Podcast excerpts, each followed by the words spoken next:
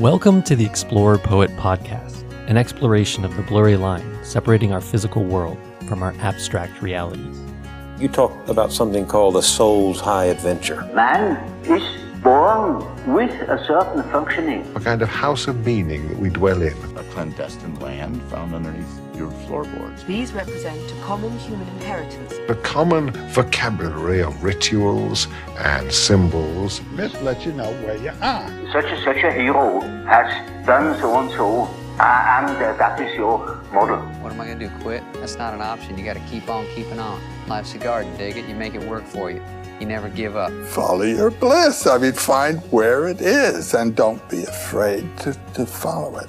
Conversations and stories, myths and reality, science and the gods we worship, the esoteric and the everyday.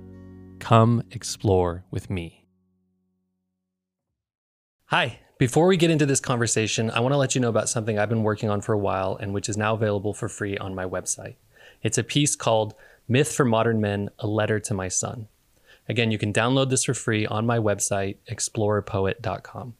I wrote this letter to provide a guide which my son can reference during his own individuation quest, kind of like a map for growing up, maturing, and finding his way in this chaotic world. Today, perhaps more than ever, the world needs men who are balanced, aware, emotionally intelligent, and driven to become whole individuals who can contribute to families, communities, and society in a healthy way. Rather than encourage the process of self discovery, modern institutions often force men into compliance or predetermined roles. Society seldom encourages young men to explore their values nor think critically, and they don't teach necessary truths about the self, myth, psychology, emotions, fulfillment, education, money, careers, spirituality, relationships, or sex. In Myth for Modern Men, I tackled these topics and many more in a manner that I hope is clear and digestible. Again, you can download Myth for Modern Men for free by visiting my website, explorerpoet.com. Okay, thanks, and please enjoy this conversation. My guest today is Thea Euryphaessa, who is a writer interested in personal growth, depth psychology, reconnecting with the body, alchemy, and the hero's journey. Thea is the author of Running Into Myself and Growing Into Myself.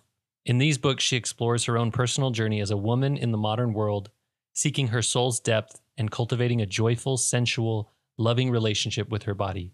She's an inspiring thinker and doer who has been through her own dark nights and traveled her own hero's journey and come back with a boon from which we all can benefit. I truly enjoyed my conversation with Thea, and I hope you do as well. Okay, hi Thea. Thanks for being on the Explorer Poet podcast. Hi, Josh. Thanks for inviting me. Yeah, um, I, I've been. This has been a couple months in the making. I think I reached out to you maybe November, end of October, Yeah. or something. And so Yeah. um, I've actually been really looking forward to this. And uh, I read your book. I read your first book, which we were just talking about. Um, your first Mhm. book, Running Into Myself.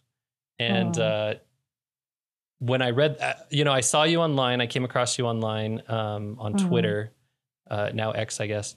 And then, um, yeah, it's hard to say. Uh, and then I, I said, okay, that sh- she shared, like, basically, you shared a lot of content that's really interesting to me. And in a similar way, I'm just sharing. That's all I. That's all I do on social media is share uh, Mm. quotes and things. But then, um, based on the topics that you were sharing and the things that you were saying, um, it made me think, okay, this is somebody who I could probably relate to. And so I went and I got your book and I read it. And um, first thing I want to say about your book is um, fantastic. It's a fantastic book.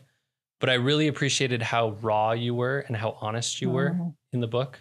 And then the other Mhm. thing about it was there was like this blending of all sorts of esoteric wisdom, whether it's like alchemy or Reiki Mm. or you know you're bringing in all these different things into your personal experience and you're blending them with myth and there's a lot of joseph campbell and carl jung in there so it's all stuff that speaks to me but Mhm. the the big thing about it that stood out to me was that you were willing to share it you were willing to share this story before it was really like a concluded final thing and i think Yeah. that a lot of times we look at people and we want to like we want to it's as if the people who are out there who are available f- for us to to observe it's almost as if we see them as these completed people and Mm. i just really appreciated that you were willing to share the story as you were still in the middle of it yeah, I don't know if part of that was just naivety at the time when I look back, or um,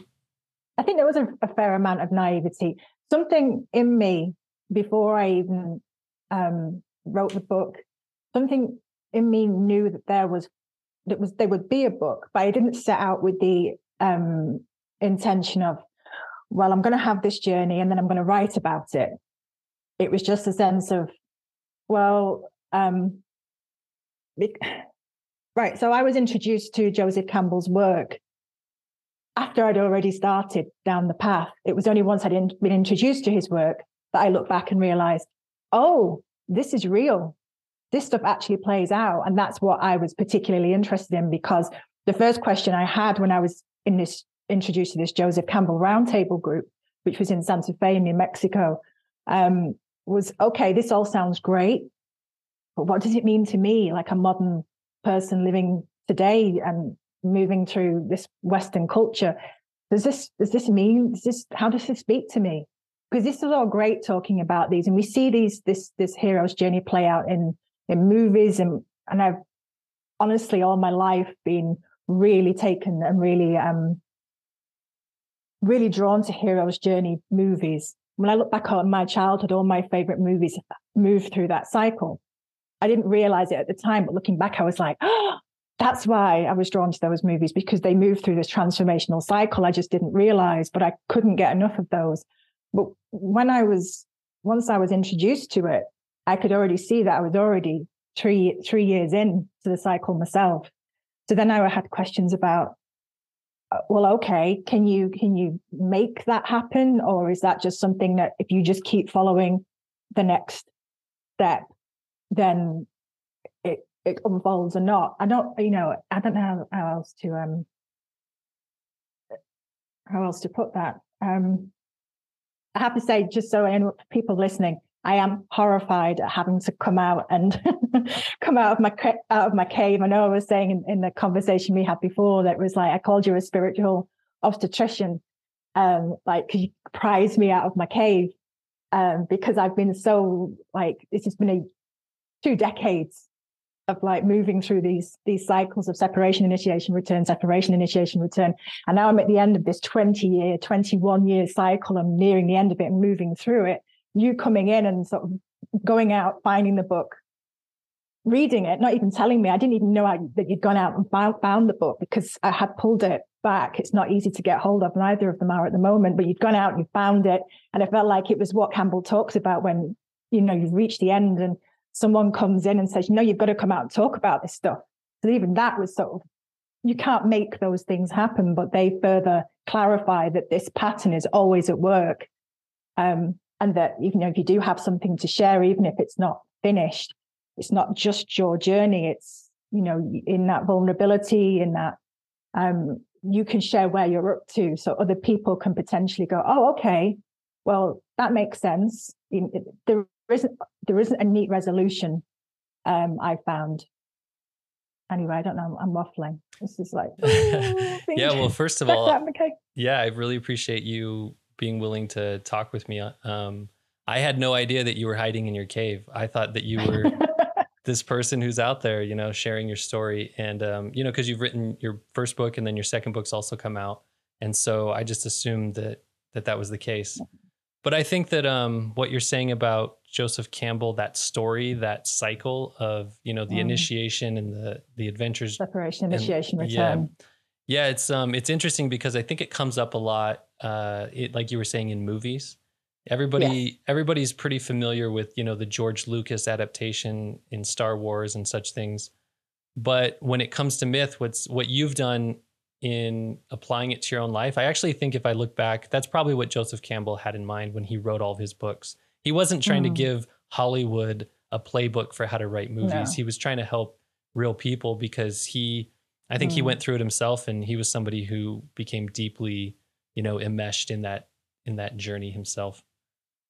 I also, something that I found out that was really interesting about Campbell was apparently when he started teaching at Sarah Lawrence College, the, the girls that he taught were like, yeah, this is all great, but what does this mean to us? And as soon as I heard that, I thought that's the first question I asked. Like, it's all very well, like talking about this mythic cycle, the first thing I always think is, all right, great. What does it mean to me? Because if it's not grounded in everyday life, then it just seems like these nice stories that have some kind of meaning somewhere over there, but how how to bring it close so that that more people are not only interested in it, but can perhaps look in their lives and go, well, actually, yeah, you know, I I have had the call to adventure. Um, but then I had I refused it because, you know, for whatever reason, and I've I've been through those phases. And then you think, oh no, I'm going to commit to the journey. And then you meet the threshold guardians. And I've had people online ask me, well, what does a threshold guardian, what is it and what does it look like? And it's just, you know, it's when you're finally crossing that threshold into the realm of adventure, and I use that term loosely. Um, for, for me, for example, the, the, the threshold guardians that I faced when I signed up for the marathon, which is what the first books cover, I mean, my reasons for signing up for it were not, you know, it was actually based on a lot of insecurity and um, the boyfriend, the guy I was seeing at the time, mentioned that somebody that he'd dated previously had done the New York Marathon, and I was like, trying to say that, well, I can't. What, are you trying to say that? And I thought, right, well, I'll show you. I'll show all of you. I'll sign up not just for one marathon. I'll sign up for three. There's nothing like dignified or about the whole thing. It was just, right, you're trying to say that I can't run. You're trying to say I'm fat as well. And, and, and, and I'm off and that was how I crossed the threshold. But once I, I did cross that threshold and started to, and I use the term train very loosely. Um, there was a guy at the gym who was like, got into a conversation with, he was a gym instructor, and he just said, I said, oh, I'm going to do a marathon. I was really excited. I'm, I'm doing New York, not realizing that you can't just sign up for New York. You have to, you know, thousands of people go into a ballot. It's not just something you rock up at, but I had no clue and uh, and I was on the treadmill and he noticed that I wasn't really the best of runners. And he said well if you can't if you can't run 5k you really have no business signing up for a marathon. And I just thought oh. And that really knocked me for a while. And then I just thought no I'm doing it. You know because his thing was well if you don't run the whole thing then you've not really done it. And you know just filling me with doubt. And that's what threshold guardians do. They're the ones who you know in many religions they'll have people will say, I want to join this, I want to sign up. And, and, and there's like a, a refusal. It's like, you can't, you know, this is, I always remember a scene actually in Sex and the City when Charlotte decided that she wants to, to become, um, to, to become a Jew. And she says, and, and she goes and she knocks on the, the, the rabbi's door and he's like, no, you're not. And he just shuts the door in her face. And I always remember that scene. He refuses her three times and it's part of the process. You can't just rock up and say, oh, you know, I want to go down this path. It's like you will have people who will say, no, you're not. And then it's like, do you really want to do it? Because you'll repeatedly go back and you'll push. Um, so when I saw that scene on Sex and the City, I remember thinking, that's what happens. Someone will come along and say, no. You, you just think you just cruise along and it's just, you know, open road ahead. Um, so yeah, I could see that I had I met the threshold guardians and these people exist and they'll tell you, you're stupid, you must be crazy. And, and so when you meet those in your everyday life, when you meet them at the gym, you realize this stuff, myth lives and it lives in our modern Western world. We just don't know. But if you know that you're going to meet these people who are going to try and pull you off your path, then it's like, oh, I know you. I, I, I okay, all right, then I must be on the right track. And then you can either proceed or you can let them knock you off. When you have that experience, you're like, okay, this is real. And in a way, it kind of makes you feel like, yeah, I'm really on the adventure now. I'm, I'm okay, not knowing that there's going to be plenty more threshold guardians and there's going to be all sorts of down the road. But, you know, at least you've passed across that first one. Now you're off. Yeah. And if you can recognize it the way that you're talking about, when those rejections come up or those denials come up, you're that much far you're that much further ahead in being able to go over them, go through them, go around them, and just not let them affect you. Uh, you know, not not let them put doubt in you, but just say, "Oh, you're." Mm. If I overcome you, then I'm like one step closer to that goal. I'm one step closer to yeah. that thing.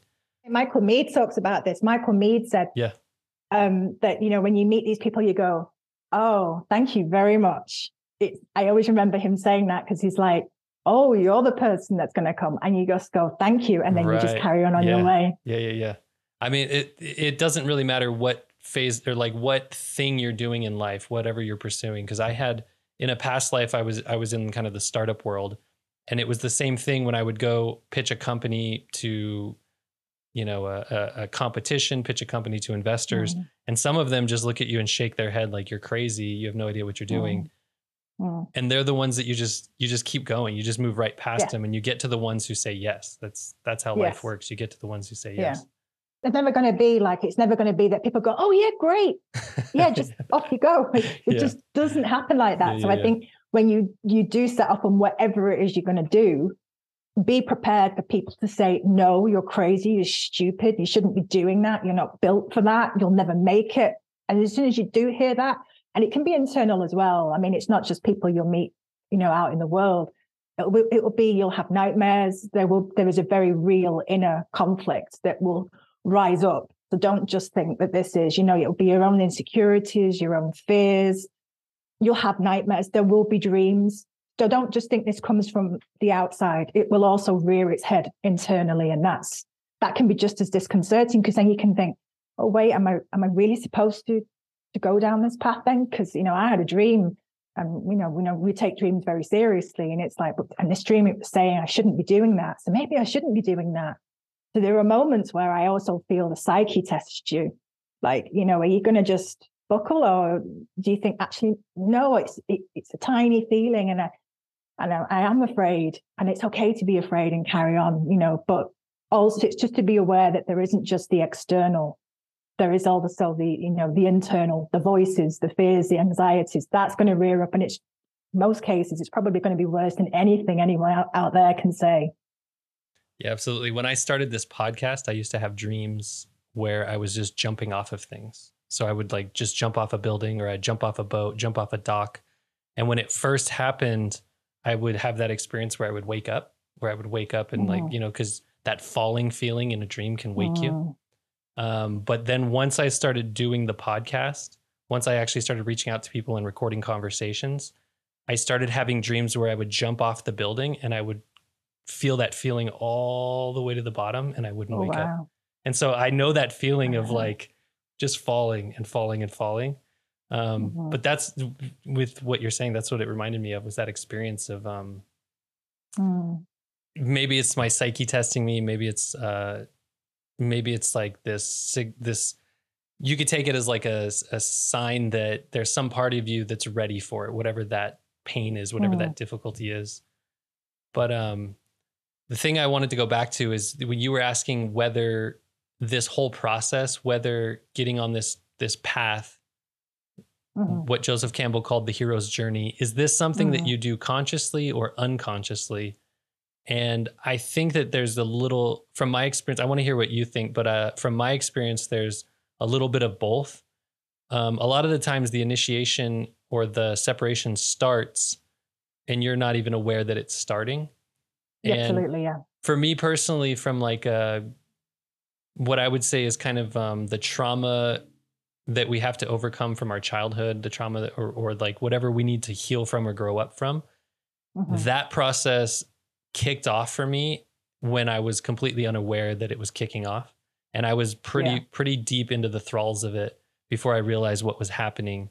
And so Mhm. it seemed for me it seemed as if my I got to a place in my life with, you know, my family, my wife, my situation that for Mhm. whatever reason my psyche or my uncon- an unconscious part of me said, "Okay, here we go." And they just I just got pushed over the edge.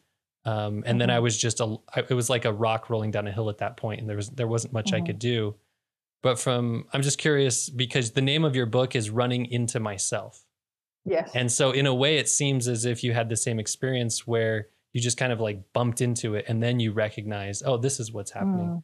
So I'm, I'm curious what you think about that. Un, the starting off unconsciously, and can you once you get the process rolling, can you be more conscious about it, or is it really just a waiting game? Um, well, when I signed, when I look back 21 years ago, I had, I was in my late 20s and I was having suicidal ideations. It was, I was in a really bad place. Um, and was filled with great. I didn't know, I didn't even know I was having suicidal ideations. And that's something that, you know, I, I've since spoken with people about because I just didn't want to live anymore. I didn't see the point of my existence. It was meaningless. It was purposeless. I just didn't see what point there was for me to be here. What, what, what was the point? I didn't add anything. My life just seemed like, is this it? Or, you know, it, it was, it was a really awful time, you know, um, and then I caught myself and it was such shame around that, realizing that I was feeling that way. And I went and spoke to a doctor. And I mean, this is what I talk about in the book. I went and spoke to a doctor and he just said, you know, you're depressed. But I was all, and then he gave me anti, antidepressants, which I didn't take because I realized uh, there's something here that I need to address. And, and as I say in the book, if you need to take antidepressants, whatever gets you through the night and, and preferably alive but I just thought, no, there's something deeper here I, I have to address. So there was already that, um, you know, the, the, the first stage of the hero's journey is when you're in the ordinary world and you realize something isn't right, something's broken, and and it was me, and I, it took me. I just remember at the time going over and over a prayer or part of a prayer, which was, you know, make me an instrument of thy peace, make me an instrument of thy peace. That was just a mantra that I would turn over and over. And what I was re- I now realize because it was unconscious, I was basically saying, I want to be in service to something bigger and greater than me because just scratching my own ego is you know, it is just not, it's not, not doing anything. So that it was, it was very much unconscious. Um, and then gradually I realized that I, I want to be of service. I want to be, you know, a conduit for something greater than me. Um, I don't just want my life to be about me. I, I want to serve. Make me an instrument of thy peace. So it, it was a while I was in that that that place for quite a, that went on for almost a year, before, maybe even longer before I realized actually I can't stay in this job. I need to care for myself, and I also need to start nourishing myself. So there was an element of it was unconscious. I didn't didn't learn about anything to do with the hero's journey for another few years. That came later, but I was already on, I was already beginning to move through this. And then someone came and they illuminated things for me. And uh, interestingly, it was an electrician and he was literally putting lights in the house for me. And it was, you know, I actually, I didn't know much about metaphor or anything like that. I didn't think that way, but something clicked that you know, he's putting in lights and then he gave this rousing speech and made me realize that, you know, that you, you, you could, it's that it was a call to adventure. That's what, he, that's what his, he was for me. Um, and it, it, was enough to inspire me that no, I do need to, to make this leap. I do need to, to, to at least try for something. So I tried life coaching. That, that was the only thing I knew because I thought I don't want anyone to feel the way I did. Um, and I want to try and help others. But then, you know, so it was, it was unconscious. I knew something was broken, something needed to be um, looked at more deeply. But it, it, it, that was a long process to get there. And, and I certainly wasn't thinking, oh, you know, at that point, I'm going to go off that. When I, I was eventually introduced to Joseph Campbell, and I think that was in 2007. So it may have even been like four and a half, five years later I realized looking back, oh, I've already passed through the first couple of stages. You know, the the call to the, the illumination, the illuminating comments that the, the, the electrician made, and then um, the next stage was the refusal of the call because I went and bought a house because I'm a particular age now, so that's what you do. You buy the house, and then I backed away because you know. But then I realized that actually no, that that isn't the road I want to go down. And then I, that's when I was introduced to, to Campbell and, and then decided, no, I'm really going to do this. I'm going to go down this path, even though I have no idea where it's going. But a lot of that was born out of um, realizing when people did get in front of me, when I did start life coaching, that when people come to you with their lives in their hands and they're saying, help me, if you don't feel the weight of that, um, and are not humbled by it, and I realized I don't know. I know enough to know that I don't know enough. And I have a lot of experience and I have a lot of work to do on myself before I can even think about getting in front of, of anyone else.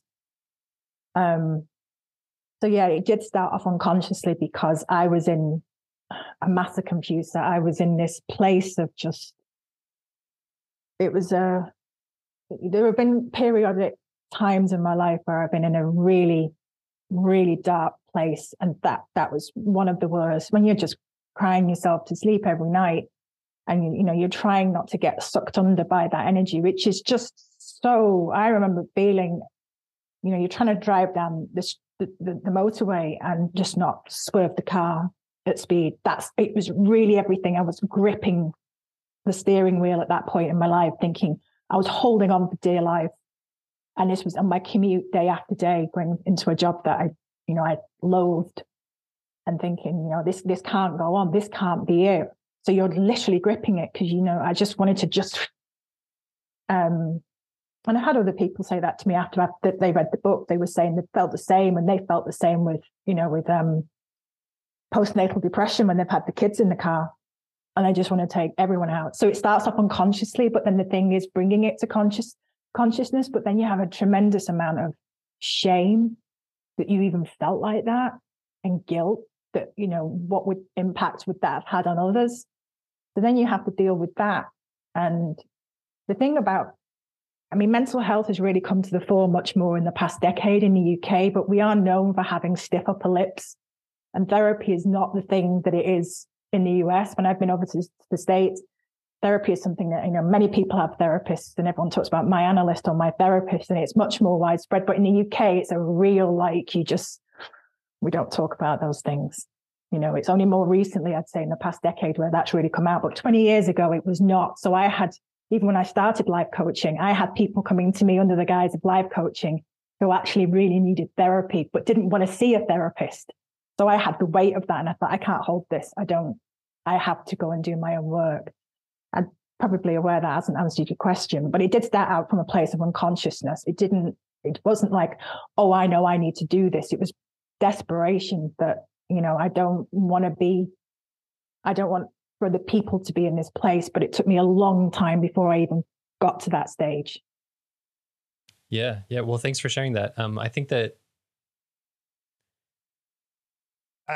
when it comes to therapy, I have all sorts of opinions, but um, I think for the most part, I see therapy. This the people that I know that I see do therapy, I see it like a like a band aid that they're putting on this. It's like they're having a heart attack and trying to put a band aid on it, um, which is not not the way to go.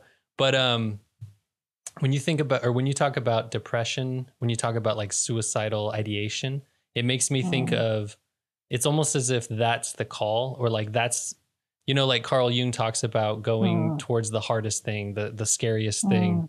it's it's as if depression is the thing that's supposed to wake you up it's and, and these thoughts of Mm. suicide are supposed to pull you into that journey i, I want to say that it's it's the book the women who run with the wolves where Mhm. Yeah. um i can't recall Clarissa Pinkola Estes. yeah yeah she ta- Clarissa Pinkola Estes. yeah, she talks about I believe she talks about um this idea that suicidal ideation you know when it when we read myth you can you can always read it literally and so suicidal ideation may be I want to kill myself.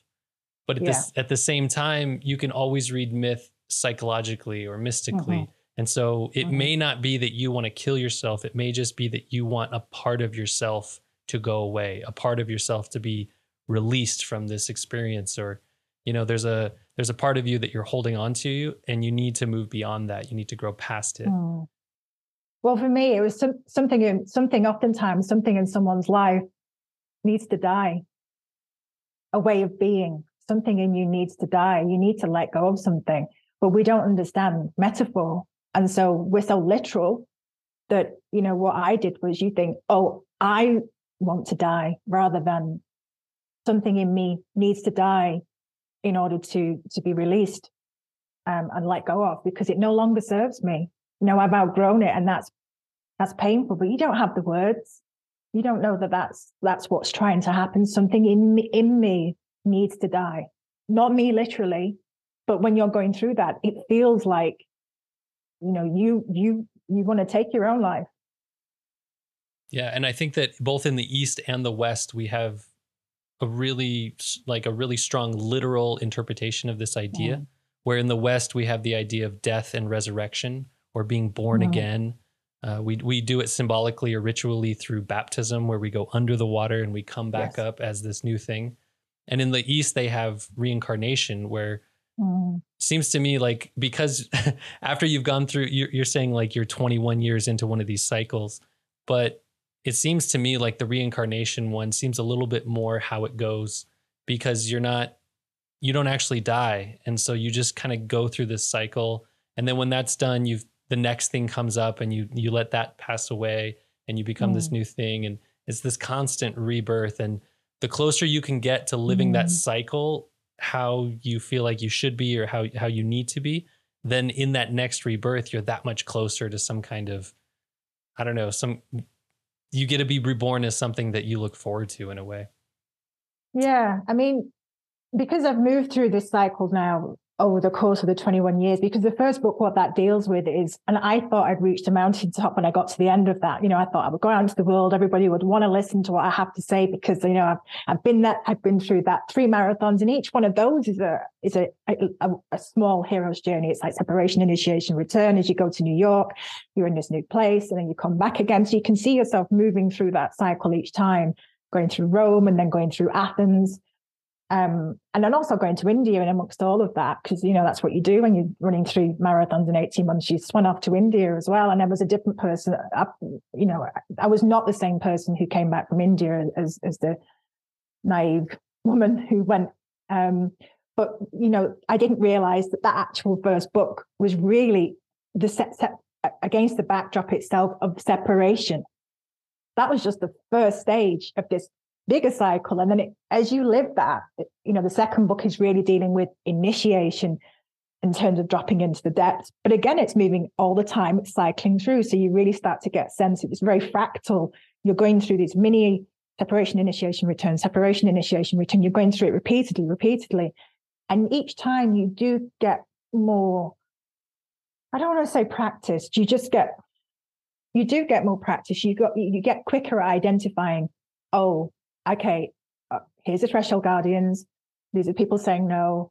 Okay, I'm moving into this initiatory space now. I also know how to come back out of that initiatory space and be kind to myself. And have we have we used to call gentle landings as you come back out into the world because you've just been in a very different space that has a whole different language and and and um, way of being. And this world isn't particularly sensitive to that. So you have to be careful about who you're around. You just get more practiced at moving through it, but you're always sloughing off skin. And that doesn't always get easier. I'm going through it right now. I can, the psyche, it's a real back and forth because, you know, and, and I will outline this in the third book, but it's happening right now where the psyche's saying, you having done that for years, you're not doing it anymore. And I was, and I literally, I mean, this is happening right now. I'm like, yeah, I'm not really. And you think, mm. it's like there's a death, there's a death of the life that you. I thought I'm going to go forward. I'm going to do this, blah blah blah. And it's like you go, no, no, you're not. That way is over. You're going to have to get used to doing it this way now. And again, it's that oh, a, way of being that has been a huge part of my life for a decade is coming to an end, and there's a big part of me doesn't know how. You know, I'm really not happy about that because it's like mm. you know, but you also recognize, and I'm much more able to go, okay, well, I'll spend a few months really feeling into that. But again, it's that shedding the skin. It never gets easier, you know, and with shedding of skin, you have to let go of people and situations and, you know, the way, and, and it, it, you get more practiced at it and more experience. But it's like the psyche always knows exactly where to poke you, exactly which bits you like, you want to hold on to. So you, you let go of that but I don't want to let go of that. It's like, you're going to let go of that. And then we have this pretend fight for a bit because it's almost like the psyche says, you're going to let go of it. You and I both know you're going to have to let go of it. So let's just, you know, you have a roll around on the floor in your teeny tiny temper tantrum, but you're going to let go of it. Whereas when I was younger, it felt like life and death, literally, because you don't know, because you haven't been through it before. And you have no reference points either because you don't have anyone in who's you know, I didn't have a therapist because I couldn't afford it. And I, I, didn't, I don't, even if I could have afforded it, I don't think that would have been necessarily the right path for me. I think I was always looking for people who were like me, who were going through this. What does it look like to them and how did they get through it? But when you haven't got anyone to talk to, these situations literally feel like life and death. And they, and these, you know, when you're younger, there's the added drama of it, you know, it's like, as you get older and more experienced, it's like, oh, we're here again. Okay, well, I'm not happy about this. And it is painful. And I'm even thinking of a story. It's the Lindworm, I think. It's a story Robert Bly tells. And I've got the image of the, it doesn't really apply, but it's that sense of when the Lindworm has to keep taking these, le- these scrubbing and taking these layers off. And it's really painful. And that's what it feels like every time. It's like you're taking off this layer and it, you could become more and more vulnerable and but it never ends. It's just that you become more experienced at doing it. Yeah, I agree. I think that that's why to me it seems more like reincarnation than resurrection mm-hmm. because resurrection feels like it's a one-time thing and then you're perfect forever. And that's that's kind of how we positioned it in the West, but it really does feel like this thing that happens over and over and you've got to get used to it. But I like the imagery of if it's a circle and you're kind of going through this cycle that's a circle, but it's it's more of like this slow spiral. yeah, this slow climb up the spiral where it feels like you're going through the same thing over again, but you can look mm. down and see like, oh, I've been there before. It just feels like the same point on the map. It's just I'm actually a little bit higher up. And uh, it doesn't, like you're saying, it doesn't necessarily make it feel better, but in a way, you go through a different type of suffering where you you you do have to suffer the thing, but you don't have mm-hmm. to suffer as much of the mental anguish of letting go of the thing if you've if you've had to go through it before and if you've accepted it there's i think there's more of a conscious cooperation whereas at the beginning it's an unconscious well it, you just feel like you're being dragged. It doesn't feel like you have a say really. But when you i mean is a beautiful example of what you've just said and this is where i'm my mind even though it's my life and people could say well well you're living it you could be making these things happen. First of all you can't make things happen. I can't I'm not in control of someone like you reaching out to me. I'm not in control of people who are on social media reaching out to me. I'm not in control of any of that.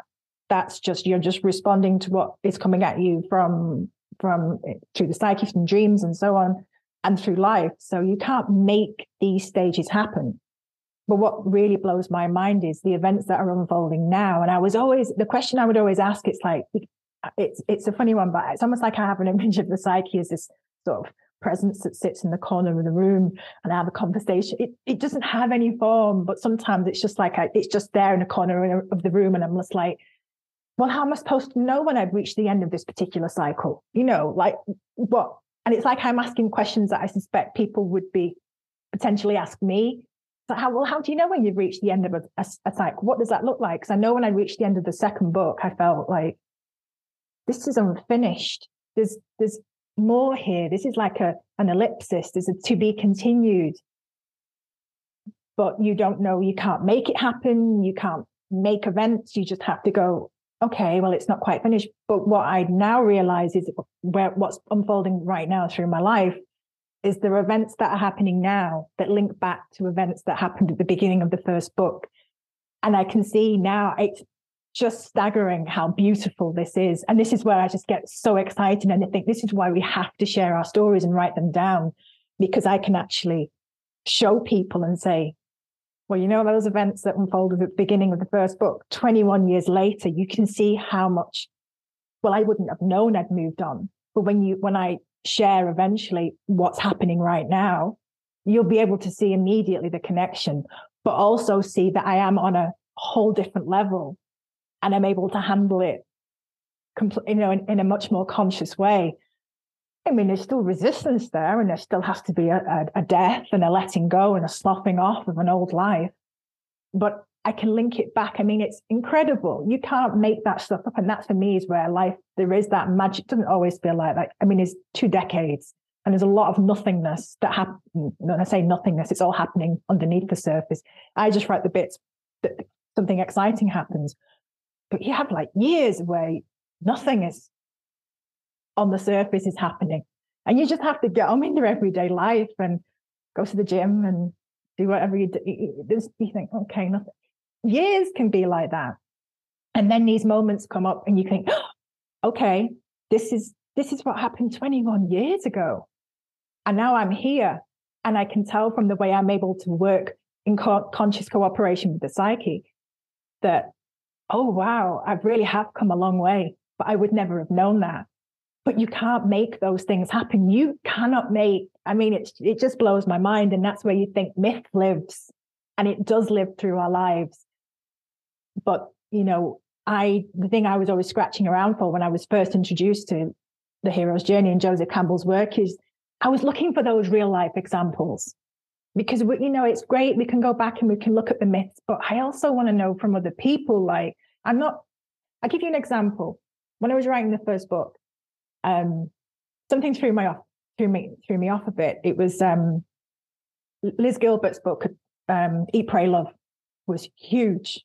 Now england the uk was the last market in which it caught on but it was like just it was when I was in the in the states, I remember a woman thrusting it into my hands and saying, "You must read this book." It's like you know, and she, and I remember thinking at the time because I intuited that I was on my own hero's journey, and I could see it in her book. She goes through separation, initiation, return. It's prompted by the breakup of her, of her marriage, and then she goes to um, she goes to Rome to eat for the pleasure, and I think she goes to pray in Indonesia, and then she, uh, um, India, and then she finds love Eat, Pray, Love in, in, in Bali. And this book, what I thought was wonderful was it gave permission to, particularly to women to go off and have their own hero's journeys.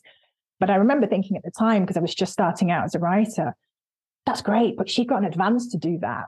So it was almost like she was going to spend this much time here, then she was going to spend this much time there, and then she was going to spend that much time there. And she'd earned that. I mean, she just, is established writer. Um, so it was nothing to do with criticism of, of her. It was just that, and she would never know what phenomenon the book would become. And I always felt looking back at it that that was great. It gave women the permission to go out and, and to, to have these adventures. But it was kind of set. Whereas, and people were saying to me at the time, oh, you know, your, your book's like that. You're going to Rome. And I'm thinking, mm, yeah, but I'm not, I, I, I'm not getting an advance for this. No one's paying me. you know, I'm just doing it. And but then the next stage comes and then the next stage comes and you're not in control of that. It's not like i can sit down and i can take a, a, certain amount of time and do these set things and then write about them. It's never been under my control. So you're looking for the real life examples of people who are just trying to figure it out and then potentially look back and go oh there was a some sort of pattern. There was a you know in, in amongst all the chaos there was some kind of order but you can't make it happen. And that's what I was always looking for those real life examples where you're just kind of fumbling in the dark, but eventually at some point, a pattern does become apparent, but you can't make that happen. Um, yeah. yeah, I can look back now 21 years later and I can see the end, but it, all that is also is the beginning of a whole new cycle. And I'm acutely aware of that because now the cycles, my journey is moving into a whole new place and I can already feel the threads of things coming through. I mean, I can feel like being drawn to water. I mean, I can talk about those things because it doesn't give anything away in the story, but you know, I can feel new adventures calling me forth. But there's kind of a blurring between one stage and the next as one wraps up and another one begins. But I can feel the road calling me on again, like a new, a new threshold. But I can also see how the end of this one links back to what happened 21 years ago and wraps up this whole three it would be a trilogy of books. It, it wraps them all up but you, you can't make those things happen. And but that's real life. And it can also take a long time. The road is the goal. Step one is get on the road. Step two is stay on the road. That's it. It's about the process. It's yeah. not about getting anywhere. Yeah it seems like um, the way you're talking about how the new cycle or the new the next adventure is starting as the other yes. one is wrapping up it's like you are the snake and you're just about to eat your tail you're just about to yeah. bite it, and that's going to be the nourishment that you need to get to the next one. But then yeah. also the way you talk about this, you know, you you go through this this if you if your life was a story, you go through it and you you're like as it's happening, you're kind of thinking, oh, what's nothing this isn't that exciting of a story, nothing that interesting is happening. And then you get to a point where you can look back and you go, oh, all these things tie together. It's as if there is somebody editing the story it's as if that psyche mm. inside of you knows what's going to happen well before it mm. actually happens. Like a, a really mm. well written book doesn't come about the first time you write it. It takes edit after edit after edit, dozens of edits perhaps, until it gets to the point where everything ties together. But somehow when we look at our lives, we look back and and you can see those things tie together in such a way that you go, oh, somebody was aware of these things the entire time. And if I look at my own personal story, it blow it, it blows my mind because when I was a kid, I could I had these like imaginations that I would go do things, and then once I was done with those, I would turn to writing. And okay. for me personally, that's that's exactly how it's worked out. Even though I never could have even though I could have, I daydreamed about it as a kid. Mm-hmm. You know, for me, what it was was essentially I had this idea in my head that I needed financial security before I could ever try to be some kind of an artist, a writer, a creator. Mm-hmm. And so I, I went out into the world and I attempted this. I went into the startup space and like I attempted this. And there was even along the way, there was never any indication that it was actually going to work. It was just mm-hmm. kind of this like hope and prayer. And I was like, maybe I'll be one of those people. Uh, but then, you know, strangely, it did work. Where you know, I'm not, I'm I'm not uh, in a position where money doesn't mean anything anymore. But I am in a position where I can write, and financially, I'm mm-hmm. like I'm okay. And mm-hmm. um, to look back on it and see that, oh, like I'm actually where my eight year old self thought I would be. I'm actually where you okay. know my 12 year old self thought I would be. But the actual journey, the actual actually accomplishing it, accomplishing it, it almost felt like this unconscious experience of just like going through life. And then mm-hmm. eventually mm. It takes 20, 30, 40 years to turn around and go, oh, there somebody's been editing this the whole time. And I'm I'm just some mm-hmm. I'm like the character going through the story. I don't know, it blows my mind. And and then also um the way that you can start to see those same patterns in your dreams and you can see development of mm-hmm. things happening in your dreams it's just more evidence to me of that. There's like this underlying process. There's somebody in charge. There's somebody like pushing things forward. And in a lot of ways, you know, my ego or my conscious self thinks that I'm making these decisions. But when I look back, I realize, oh, I'm just I'm just the observer. I'm just like along for the ride. And uh, the more the more that those two things can line up, the more I feel, I don't know, whole or complete or like fulfilled mm-hmm. with this journey. But when mm-hmm. I don't appreciate that, when I don't appreciate where I am, when my conscious self or my ego looks at my current state and is unsettled or like unhappy, then it can be mm-hmm. really hard. In those moments, it can be really hard to see that connection between kind mm-hmm. of the myth that your unconscious is trying to play out and then where you are in that process. It can be very mm. disheartening. Um, there's a, something there that made me think of you. It's like a foreshadowing. You know, when you said you was when you was a kid, it's almost like in the in that dreaming that dreaming space as a child. It's like a foreshadowing. It reminds me a little bit of what James Hillman talks about in the, in the Souls Code, where he talks about the you know the the oak's already there and the acorn. You know, um, but that foreshadowing is something that I've experienced time and again. I mean, I had that. I can now see it happening each of the books the seeds for the second book are actually planted. I don't know it while I'm writing it. The seeds are already planted for the second book. They won't play out for a few years, but the seeds are planted then. And then it happens again in the second book. The seeds are planted. I didn't write it in the second book because I didn't think it was important.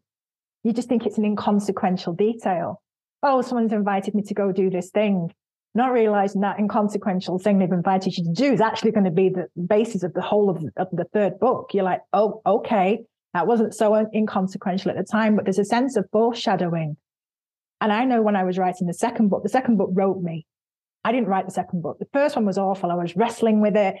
I was t- Liz Gilbert's voice was too much in my head. The first copy of it got stolen because I almost felt like the psyche reached in and just happened to like I hadn't backed up my, my laptop and and it got stolen. And I thought probably for the best that the whole thing just was taken away from me.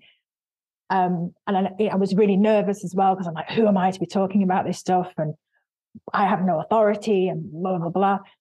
But there was a, the second book wrote me. It wrote me in 79 days, I think it was, or something like that. Just bang came through.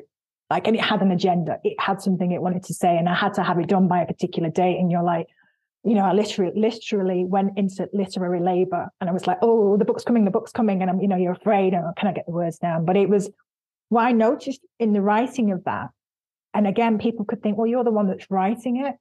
But the second book had an agenda. It had something it wanted to say. And whether I liked it or not, I had to say some of the things. And so there were things in that second book I didn't even want to share.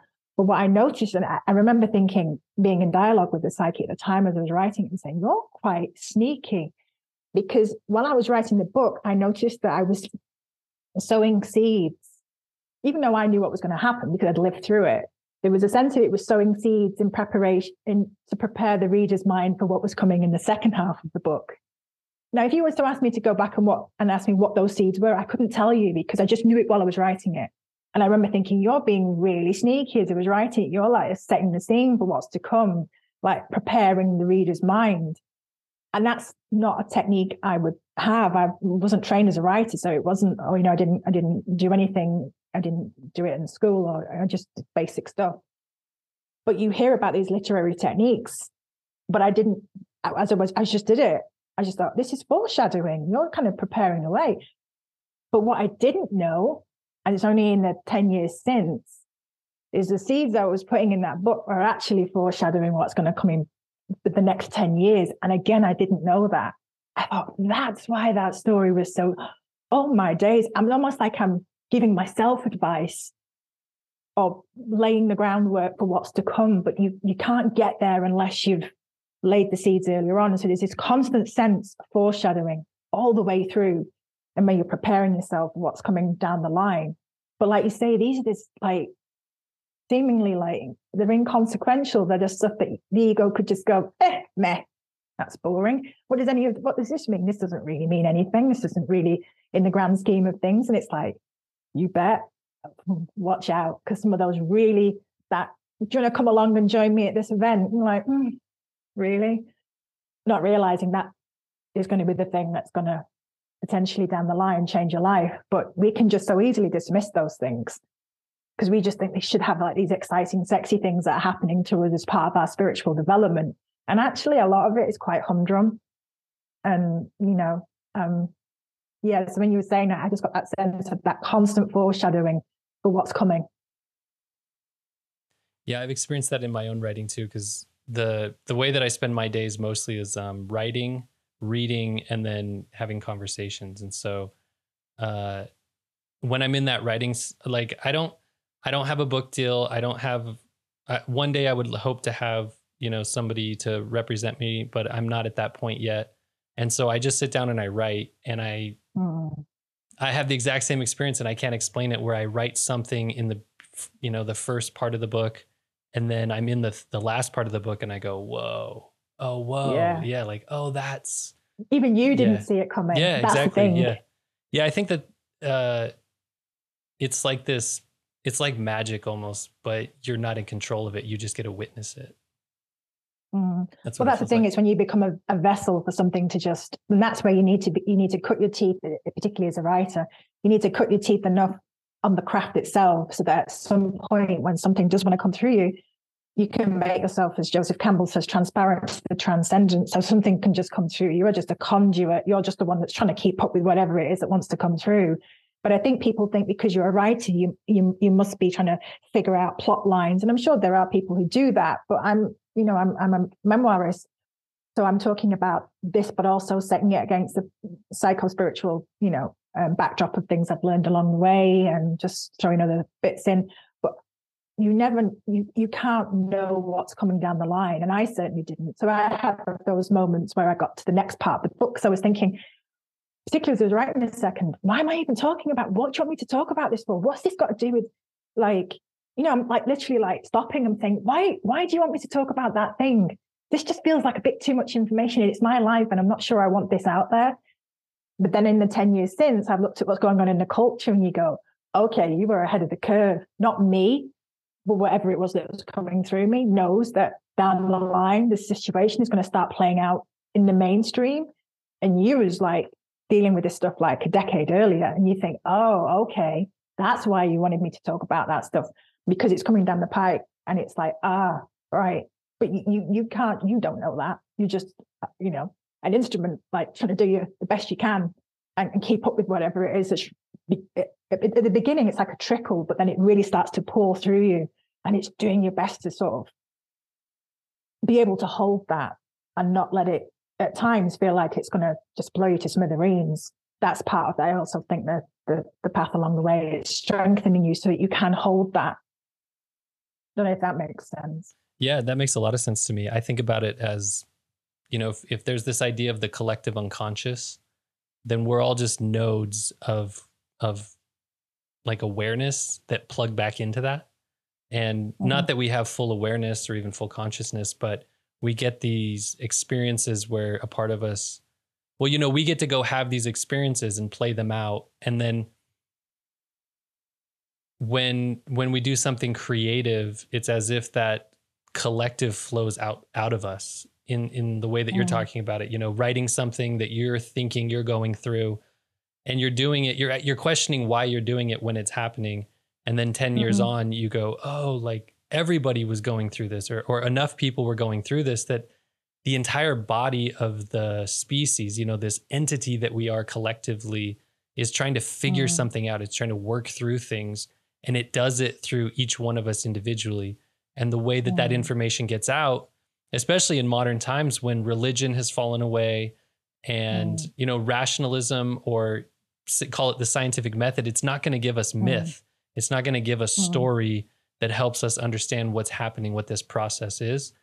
But mm. when each of us sits down to do something creative, whether it's writing mm. or writing music or yeah. painting or whatever, that thing's going to flow through us because mm. we're all tied into that collective and, and it needs to come out because we're mm.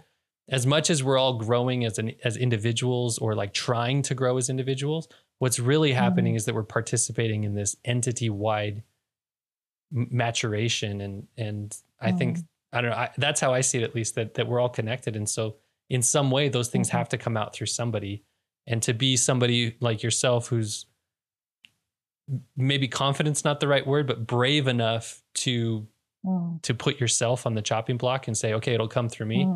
That's how I, I, honestly think that that's how we move forward as a species. Mm.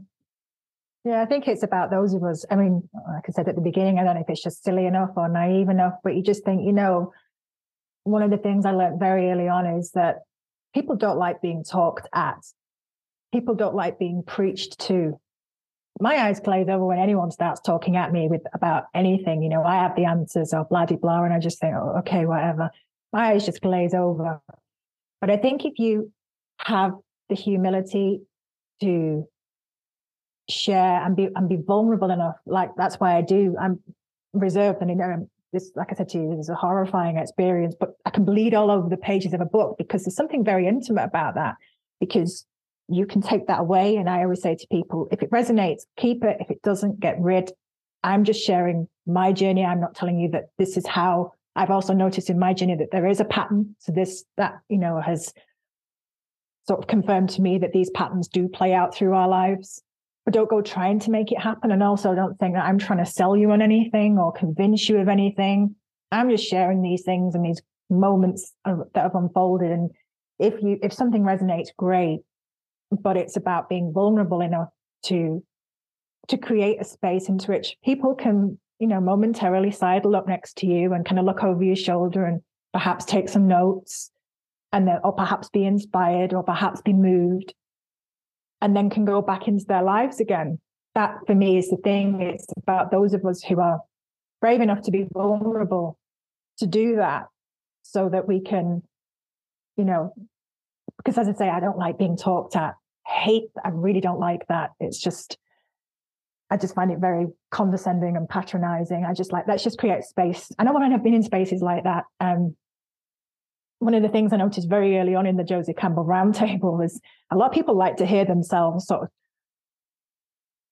I call it mental masturbation, or these intellectual sort of jerk circles where people want to just like pontificate on, yeah, I read all the collected works of Jung. I had that right at the beginning of my journey. And I'm like, yeah, and what does that mean? Again, I come back to the, what, how is that going to help me, you know, like in my life? I, I just feel like you're just just being all self-congratulatory at that about that and and what what does that mean to, what does that mean to me when i'm like in the gym and when i'm facing a hostile situation at least if i've got a sense that okay this is like i've collected the boon And then there's a very, I've got a great example of that. And now people are not very happy about that and are coming after me quite literally. And this is actually happening in real life. If I share that as an example, at least it's giving somebody a, an example of something in real life. If you're all just sat around talking about this stuff and you just want to congratulate yourselves on the fact that you've read all of this stuff, it's like, that doesn't mean anything to me. You know, I'm always like trying to ground it in real life so that some, someone can take something away and hopefully be inspired by that. But anyone that starts talking at me, at me, I'm like, I don't want to hear, I don't want to hear it. Yeah, I think that's why your honestly that's why your book works so well because you're just telling your story and it doesn't even come across preachy because you're just kind of figuring things out as you go. And the whole time you're asking the you're asking questions. You're asking like, well, mm. how does this apply? What do I do? How do I integrate this? What does this mean? And so it's even in your writing, it doesn't come across preachy. Just just so you know, uh, you're not doing no, that to other people. Good. Yeah but I know it makes people uncomfortable. I know it does make people uncomfortable because I know I've started to do it a little tiny bit on my uh, Instagram page that I set up. I'll question things, mm. and I always get this feeling sometimes like the tumbleweed comes through because I, I ask myself difficult questions out loud. I don't do it on Twitter. I kind of do it a little bit over on on on the Instagram that I set up. But you know, I'm like, I'll have a realization as I did in Feldenkrais, and I'm thinking, hold on a minute. Well, if that's happening there, then what does that mean over in that area of my life? And what does that say about me? But I'll actually put those questions out there and share that. And you can almost, sometimes I can just sense the energy of people, especially if I meet up with them afterwards and I know them in, in real life. They'll say, how did, why were you saying that? It's like, you can almost feel like, why, why are you having those? What, did you have to say that? it's like, I'm only talking to myself. you just happen to have a window to peer in at my my sort of thought process where I'm trying to figure it out and join the dots. And, you know, and I just think that can help other people who are like, yeah, well, I, I, I was thinking that too, but I didn't want to say it. But if you're happy to say it, then, you know, let's see where it goes. Yeah, somebody's got to say it eventually, or it never gets out there. Um, this far on, you've written the two books, you're working on a third. Did you say you finished yeah, not, the third or you're working on it? No, no, because the, the end's unfolding ah, and okay. um, I, I can't control the other. okay. I don't know. I can just tell from the repeating pattern, like, oh, like, oh, uh, okay. Yeah. And and and I can't force anything, and I really can't in the situation that's unfolding. It's like again, because now I work with not just dreams. A big part of my journey these days is massively is the I Ching, the astrology, which is is a huge part. Um, and, and tarot and dreams. So I use like a synthesis of all of these things now. And, you know, so, so that's another way I can dialogue with, with the, with the psyche through the I Ching. It's just that for me is much more of a conversation, even more so than dreams, because I'll have a dream, I wake up, I'll do an I Ching reading. And it's like I'm in a sort of back and forth dialogue then with, with the psyche in a way that if you've got no one to talk with about it, and from great swathes of my journey, I've had no one to talk with about dreams, about any of this, because no one's there's just been no one in my life. So you're trying to find a way. So for me, the I Ching has been a massive, a massive help. So the events that are unfolding right now, like the I Ching said, the, the advice it's given is don't say anything, don't do anything. And you're like, okay. Just and then you wait. just have to wait. that's like the worst. Just wait. just wait. Yeah. That's awesome. And, and and you know, and that's that's like that's quite constant advice that I've had from it in situations just sit this one and wait to see what presents itself. And you're like, that's probably the most constant advice I've ever had after I Ching. It's just create the space and wait to see what in, wait to see what comes. But then it will also say, oh, this is it will unfold, but you also need to have the patience to sit and allow the process to unfold and not interfere with it in any way, shape, or form. So yes, it's my life, but there are other people involved. And I just have to just wait and and see what wants to become present yeah. which is easier said than done so are you still this this far into the journey are you still running do you have a love for running have you developed that or or did you move on from running um, I did for a long time. Um, I run. I did carry on running for a long time, and then because um, the second book is about my journey through a women's tantra program. Um, that's much more about the descent into the body. Um, and again, doors opened, like Joseph Campbell says, doors open when you're on the right path, and doors open to allow me to do that. And the, but the third book and the seeds again were planted in the second. That's powerlifting, um, which you know I, I I, I, mean, it is documented. I mean, I've, I've taken it off off off now because off um, Instagram because I didn't want people to know what happened because I realised that that was quite a big part of the journey. Some people know what happened because obviously they were there. Um, but I started lifting weights, and so that's become a huge part. What I will, what I do have and have retained from the marathon is a great love of endurance. So um, I, I train for long periods. And one of the things I would love moving forward is one of those, they're really expensive, but one of those elliptigo bikes. But they are like, you know, several thousand pounds. But it's like that. You're doing the, that thing out. I could do like distance because it gets harder as you get older as well on the joints. But I also love to run, but I, uh, to, to, to lift heavy weights and I still lift um, you know, I will always lift heavy weights now because it's just become a part of who I am alongside the endurance, which I picked up from the running. So it's all. So first endurance and now it's time to get strong. It's time to be strong. Yeah. The third book is about the, the third book is almost like the things that happened in the second book, which were almost, I had to write my way around because it was an initiatory space for women. And a lot of it was, it was very much um, like a mystery school. And when I went back and reread Joseph Campbell's work, I think it was a creative mythology. Um, and in fact, I went through all of his work a couple of winters ago because I just thought I want to go through everything again.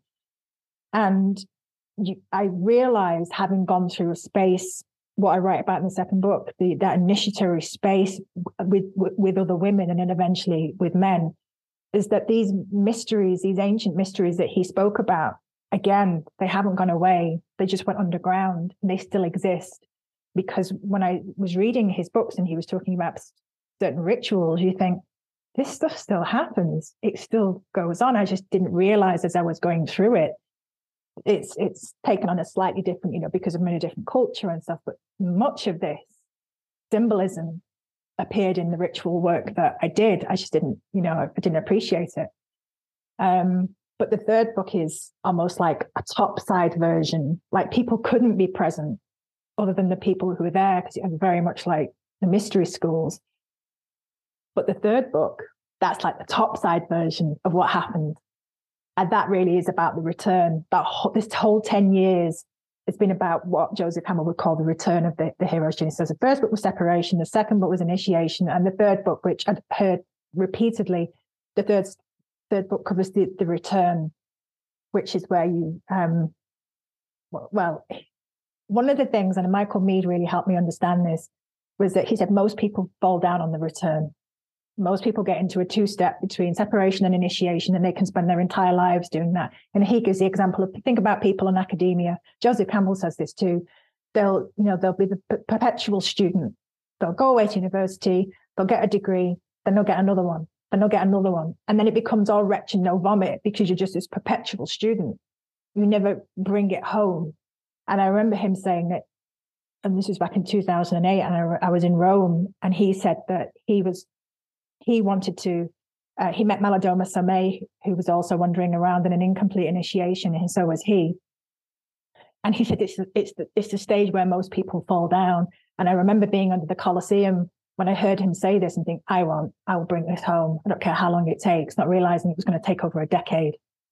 So this is the most, for me, I understand now experientially when I read this in books. Why is it so difficult? Because I used to read that it was, and you'll see stories and movies, we'll just kind of skim over that. The couple gets together and happy ever after the end. That's kind of the return. It's like, it's kind of a skipped over stage. It's like people don't quite know what to do with it. Yet, having lived through it over the period of actually 11 years, I can understand now why it is such an arduous stage, why most people do fall down on it. Um, but yeah, the third book is much more of a topside version of, of what happened in the in the second. It plays out much more publicly, and it's also again to do with power but again, I, you know, it, it's, it's the second book is a women's journey and it's much to do, much more to do with the body and, and sex and sexuality. And the third book is about, again, with women. I didn't know this existed. Um, women only, the only women's powerlifting competition at the time, I think in Europe, if not one of the only ones in the world where it was just women powerlifting competitively together in their own competition.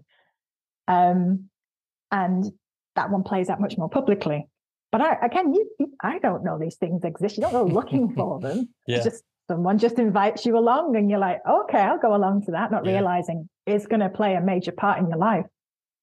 It's interesting that you bring all this up because um, for Christmas, my son gave me a book. He he like wanted to give me a Christmas present, and I said, oh, he said, what what would you want? I said, how about a book? So I showed him my book list, and he just picked the one that was at the very top, and it just happened to be the Odyssey. And it's interesting Okay. that your your journey, the the por- the portion that's like the return, it's been these last 10, 11 years Mhm. the Iliad or the sacking of Troy took 10 years. And then once Odysseus wanted to go home, it took him another 10 years to get home. It was just as long. And so Mm. I think that's why people give it up is because it's this there's so many challenges with it. And then the biggest Mm. thing, half the book is he's already gotten home. And once he's at Mm. home, he's he hasn't revealed himself yet because he's like, how do I do this? Mm. And a big part of it is realizing that once you return home, there are all these people that didn't want you to come home. They didn't want you to Oh. complete that cycle. And so you have Absolutely. to you have to go through and look at all the people, the suitors who were there trying to court your wife, uh, in Odysseus's case, and you have to decide who's going to stay and who who you have to get rid of. Uh, it's a it's an arduous, yeah, it's a painful, arduous experience. But it's real. That happens. That really happens. Because also the other thing you have to bear in mind is you're not going to be the same person who come back who was a person who went away, and not everyone is going to be happy about that. So there's another letting go. There's many, many deaths, and you're going to have to let go of. You know, you think people will welcome you home and will be thrilled for you and happy for you. Not the case. It's not going to be the case. It's not the And case You have to because- know that. there's a lot of people who have been resisting the call or denying themselves the adventure and there's a lot of people who are stuck in that cycle that you're talking about where they're the perpetual student and so mm-hmm. there's a lot of people that don't want to see you reach that end and Yeah. when you get there you look around and you actually realize who those people are it's actually it's really painful but at the same time Yes. it's really nice to realize who all of your real friends are and it's really you may nice not have many. no no you don't you will no i mean you like may I- not have many. I don't even think it's a may. It's like you won't. You won't have many, but there will be a won't. small group of people who's your inner circle, and they'll be Yes. more valuable than anything you've ever had before. Yeah, but you will shed, you will shed relationships because what you don't realize is you shed skin, uh, skins many, many, many, many times. You are not the same person at the end of this cycle as the person who left. And, and you, you know, people won't, are thrilled about that. They want you to be as, and you and everything to be as it always was, except it isn't. And so that shedding is real. It is real. And again, it's painful because you, in part you think, well, what have I done? And it's like, well, you've grown and you've moved on, and not everyone is happy about that. Yeah, But it's good Yeah. to know that that can happen again. So when, you know, if you can ground that, you know, I will share that so that people can go, okay. So when it happens, at least they can go, all right, okay, I know that that, that is something that's very real and that can happen. yeah. Well, um, Thea, I really appreciate this. This has been so such an a fun, enlightening conversation. I want to share one quick thing from um, from your first first book. Uh, I've got it right here. Running into myself. Go get a copy. Um, what one we of the can't, that's the thing. there must be I was like surprised you got it. I must have bought some like bootleg version or something on Amazon Yeah. because I think that happens. But um, or maybe I bought it from from somebody used. But in the in the opening of the book, you you wrote this line that says, "Writing helps mirror myself to myself. It provides a container in which the transformative process can unfold, a way to track and trace the soul's meanderings." And um, I just want to say I'm really grateful that you did that. That you took that mirror and you shared it with the world, and uh, I appreciate oh, that you.